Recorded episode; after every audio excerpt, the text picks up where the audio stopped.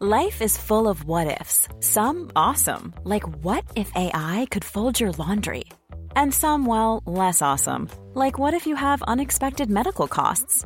United Healthcare can help get you covered with Health Protector Guard fixed indemnity insurance plans. They supplement your primary plan to help you manage out of pocket costs. No deductibles, no enrollment periods, and especially no more what ifs. Visit uh1.com to find the Health Protector Guard plan for you.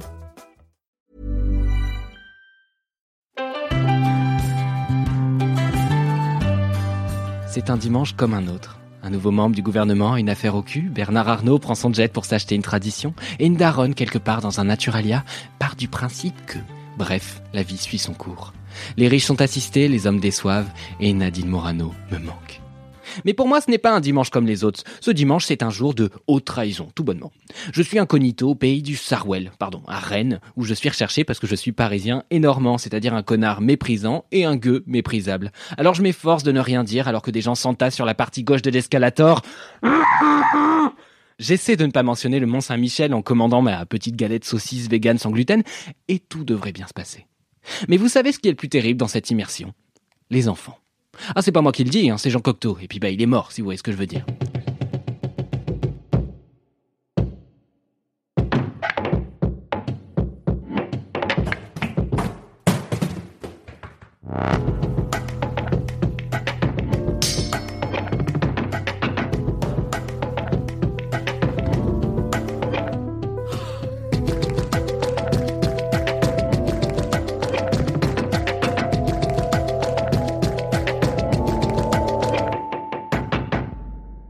Ce dimanche, je vais voir l'adaptation des Enfants terribles de Jean Cocteau à l'Opéra de Rennes. Ce fameux livre qui trône fièrement sur ma bibliothèque alors que je l'ai jamais lu.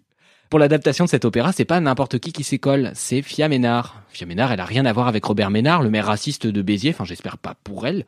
Elle, de son côté, c'est une metteuse en scène, une scénographe, une performeuse, une jongleuse, potentiellement astronaute, et qui sait, directrice de casting pour Interville. Quoi, vous croyez que je travaille, peut-être? Ah, et puis la musique de cet opéra, du coup, c'est Philippe Glass. Ce qui me rend plus heureux que mon propre anniversaire, qui est d'ailleurs aujourd'hui. Souhaitez-le moi et partagez cet épisode à cette personne parce que sinon ce sera le dernier. même si être content d'écouter du Philippe Glass et savoir qui c'est même, c'est peut-être ça finalement le signe que je vieillis. Pour vous resituer le bonhomme, euh, c'est un musicien contemporain qui est obsédé par les boucles, la répétition, la redondance, les cycles, la répétition, la redondance, les cycles, la répétition. Je vous ai bien lu. Donc si ça vous rend zinzin que votre petite cousine joue la BO d'Amélie Poulain en boucle, et eh ben imaginez que mon bonheur à moi, c'est un vieux bout qui joue à peu près la même mesure tout le long. Oui, les enfants terribles, ça tourne en rond, ça donne le tournier, vous savez quoi? C'est une bonne nouvelle. Eh bien, euh, je m'appelle Fia Ménard, euh, je suis artiste, euh, metteur en scène. je dirige une compagnie qui s'appelle la Compagnie Nova et dirige des spectacles très différents. Et là, à l'occasion de l'invitation de la coopérative, je mets en scène Les Enfants Terribles de Cocteau sur un livret de Philippe Glass. Ça fait vraiment partie dans mon parcours des propositions que l'on me fait euh, là, en l'occurrence, la coopérative m'avait contacté à plusieurs reprises pour me proposer des œuvres d'opéra. Et puis, euh, à chaque fois, j'avais retoqué ces propositions euh, parce que je trouvais à chaque fois qu'elles ne me correspondaient pas ou le livret euh, ne me correspondait pas. Là, en l'occurrence, lorsqu'ils m'ont proposé euh, Les Enfants Terribles de Cocteau, sur une musique de Philippe Glass, j'ai tout de suite étudié et j'ai décidé de, répondre positivement. Je suis euh, comme beaucoup, euh, j'écoute Philippe Glass depuis des années, donc euh, il y avait déjà une sorte de rapport à cette musique contemporaine.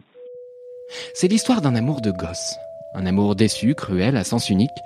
C'est l'histoire de Paul, qu'on surnomme Miskina dans le milieu. Enfin, Miskina l'antisémite quand même, parce qu'il y trois répliques pas dingues. Hein. Et donc Paul tombe red dingue amoureux de Dargelos, qui n'est pas un principe actif contre les problèmes de digestion, mais un gros bouli de son école. Et ce bougre de Dargelos ne trouve rien de mieux à faire que lui balancer une pierre cachée dans une boule de neige. Touché en pleine poitrine, Paul est dans une convalescence indéfinie. Et dans la chambre qu'il partage avec Elisabeth, qui est peut-être sa sœur, son amie, je n'ai pas compris, ils tentent ensemble de s'évader, de jouer, mais principalement ils se balancent des vacheries. Le best bro de Paul, c'est Gérard, parce qu'on a les amis qu'on mérite. Et Elisabeth rencontre Agathe en bossant dans un magasin de robes. Voilà, vous avez notre quatuor, euh, Paul, Gérard, Elisabeth et Agathe. Et maintenant, chers spectateurs, chères spectatrices, Le Sam Oui, parce qu'on va avoir une succession d'amours contrariés, des mensonges et quelques souvenirs qui vont revenir en boomerang. Alors sur le papier, c'est une histoire de gosse. Mais le papier, Fiaménard, elle le froisse, elle s'assoit dessus, elle se relève, elle l'attrape, elle le mange. Oui, parce que cette histoire de boule de neige, de somme et d'occasion manquée, bah ça va pas se passer dans une école. Non, non, ça va se passer avec des seniors. J'ai dit avec des seniors Voilà.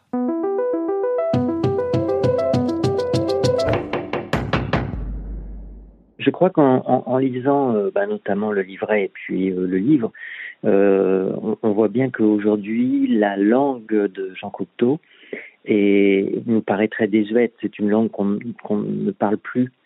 Et c'est ce qui m'a donné tout de suite l'envie de dire, mais peut-être que les, les seniors parlent encore cette langue. Il y a encore ce souvenir de cette langue. Donc c'est ce qui m'a donné tout de suite l'envie de dire, ben oui, je vais prendre des seniors et très vite, ça m'a projeté euh, le fait que euh, les protagonistes, euh, Elisabeth, Paul, soient vraiment finalement ben, ces deux, ce frère et cette sœur qu'on aurait vu vieillir et qui seraient toujours vivants et qui relatent leur, leurs histoires. Ah, comme s'ils revivaient l'événement, avec aussi le côté un peu de la mémoire. D'ailleurs, ils vont chercher avec des casques de réalité virtuelle une autre perception. Euh, ils sont euh, vieillissants, ils ont des pertes de mémoire, donc ils sont sans arrêt avec notamment euh, une sorte d'assistant médical qui vient leur raconter pour qu'ils se rappellent de l'histoire. Des seigneurs travaillaient par des souvenirs, travaillaient au point de les revivre, de les rejouer, de retomber en enfance.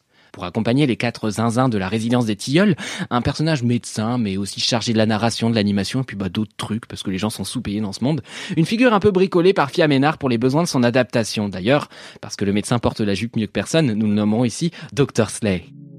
En fait, dans l'œuvre originale de, Philippe Glass, euh, le rôle du narrateur est tenu par un des chanteurs, Gérard. Et puis, euh, pour moi, il était assez évident en ayant euh, regardé aussi le film de Jean-Pierre Melville, les, Enfants terribles de 1951, où Cocteau faisait la, la narration, que c'était beaucoup plus intéressant. Donc c'est comme ça que j'ai ramené le rôle de Cocteau, euh, interprété par euh, Jonathan Riet, et qui donne vraiment la possibilité d'être à la fois Cocteau sur scène, euh, Cocteau qui se transforme en thérapeute, euh, Cocteau qui nous raconte des histoires, euh, et, donc la présence de Cocteau m'intéressait.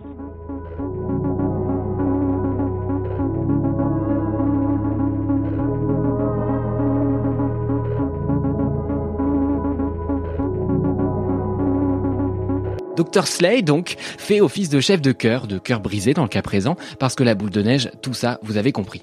Et vous savez quoi? Bah, je vais même pas vous bassiner avec l'intrigue plus longtemps, parce qu'en vrai, cette histoire, bah, je crois que je m'en fous un peu. Enfin, très vite, j'ai arrêté de chercher à tirer du sens de chaque réplique, j'ai arrêté d'analyser les moindres faits et gestes de chacun, de calculer l'angle, de la vitesse de rotation du décor, parce que là n'est pas l'essentiel et que je travaille pas au monde, sinon je serais chiant et mieux payé. Quatre personnages se font donc du mal sur scène, une douleur lancinante, répétée, puis un passé dans lequel il est impossible de trouver un quelconque réconfort. Alors qu'est-ce qu'on fait de ça pour passer un bon moment de théâtre? Je, vous pose la question, voilà. Non, c'est un podcast, vous pouvez pas répondre, ça sert à rien. Et ben la réponse c'est qu'on en fait une expérience. En tout cas, c'est ce qu'a décidé de faire Fiaménard. Alors moi je m'en fous de voir des références au théâtre antique, des sombres citations prêtées à Jean Villard, des petites piques bien convenues un spectateur qui fait parce qu'il a reconnu euh, une référence que bah j'ai pas. Euh, bref, moi je veux ressentir des trucs, du drama quoi. En fait, je m'en fous de pas tout comprendre, mais je veux tout ressentir. Et pour ça, Fiaménard, elle a un dispositif zinzin qui va nous étourdir. Alors le procédé n'est pas nouveau, en gros c'est une plaque tournante au centre de la scène, un espèce de cercle. Les Anglais adorent faire ça, et moi aussi d'ailleurs j'adore quand ça arrive pourvu que ce soit pas gratuit. Dans Les Enfants Terribles, les trois pianistes pour lesquels la partition est écrite sont sur scène. Ils tournoient autour d'une petite cabane de verre dont quelques stores masquent l'intérieur. C'est joli, c'est mystérieux, ça fait danser la lumière, à une époque où David Guetta n'est ni joli ni mystérieux et ne fait danser personne. Cette cabane de verre, on peut tout en faire. On l'étend pour que la scène soit coupée en deux, avant de la replier sur elle-même pour obtenir ce cube lumineux autour duquel tournoient les trois pianistes en permanence. On va aussi jouer avec le contre-jour, le rideau permet de dévoiler des silhouettes de l'autre côté, et on va pas se mentir, le dispositif est assez zinzin.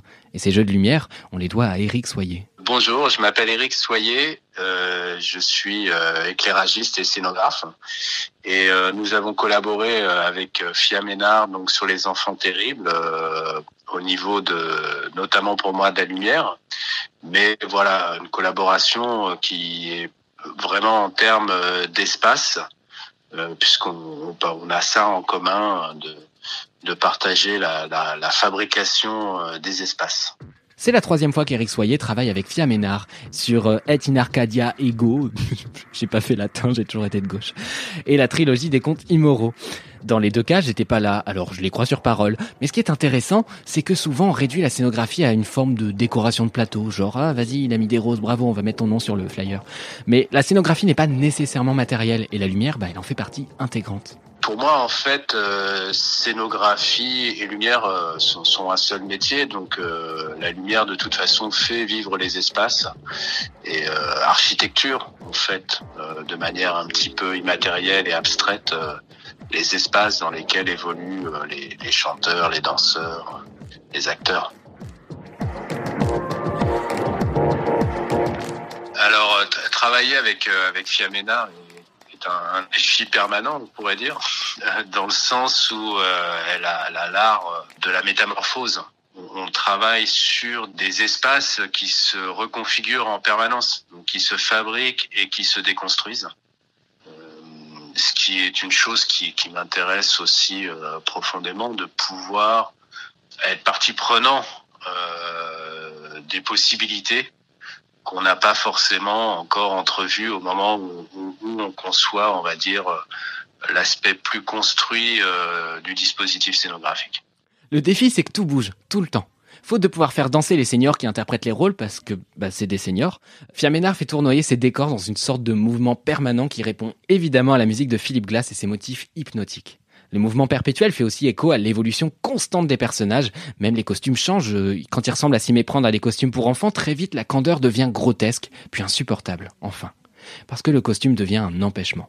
Tout ça, c'est une longue métamorphose. Et pour un public qui ne discerne pas nécessairement les variations de la musique ou les micro-variations du récit, c'est la promesse d'une stimulation permanente. Et pour avoir vu 7 heures de théâtre en allemand un soir dans ma vie, je peux vous dire que la stimulation, c'est vital, putain la musique répétitive et, faussement répétitive. Euh, et, quelque part, elle donnait ce, ce tournis. Et j'avais très envie finalement de, m'appuyer sur cette musique. Donc c'est ce qui a fait que euh, j'ai dessiné une scénographie où euh, tout tourne en permanence avec des anneaux concentriques qui tournent, qui font que les pianistes sont sur scène, les chanteurs sont sur scène et tournent en même temps.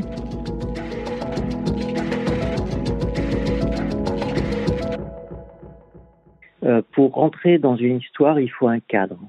Il faut provoquer quelque chose qui va déclencher euh, dans le spectateur une, sorte de curiosité ou une situation qui va le troubler. Moi, je sais que j'aime beaucoup le trouble que cela provoque parce que je sais que le trouble, c'est celui qui permet sans arrêt de s'échapper, de d'imaginer, alors parce qu'on ne sait pas, parce que on essaie de savoir. Et, et pour moi, c'est vraiment une idée très importante d'offrir au spectateur la possibilité d'être euh, lui-même libre de se, de se projeter dans cet espace, d'être sans arrêt. Et c'est ce que je lui offre d'ailleurs en général, c'est que les acteurs ou actrices qui sont sur scène euh, sont dans des situations où on imagine nos corps à leur place.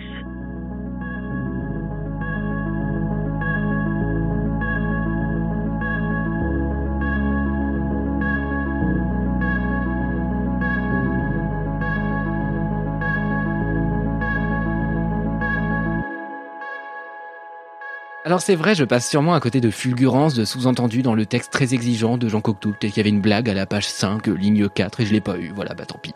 Parce que moi je suis jeune, inculte, et que j'ai la capacité de concentration d'une spatule en bois. Ah Mais ça ne m'a pas empêché de passer un bon moment, et plus que ça, être durablement marqué par l'expérience. Et je dis pas que j'ai pas eu des absences, je dis au contraire que ces absences, je les ai chéries autant que le texte, autant que la partition sublime de glace, et autant que ces scénographies époustouflantes que je n'oublierai pas de sitôt. Ce sont ces absences, ces incompréhensions et ces errances qui font qu'au théâtre, plus qu'ailleurs, je respire. Et franchement, vu mon débit de parole, c'est quand même une bonne nouvelle.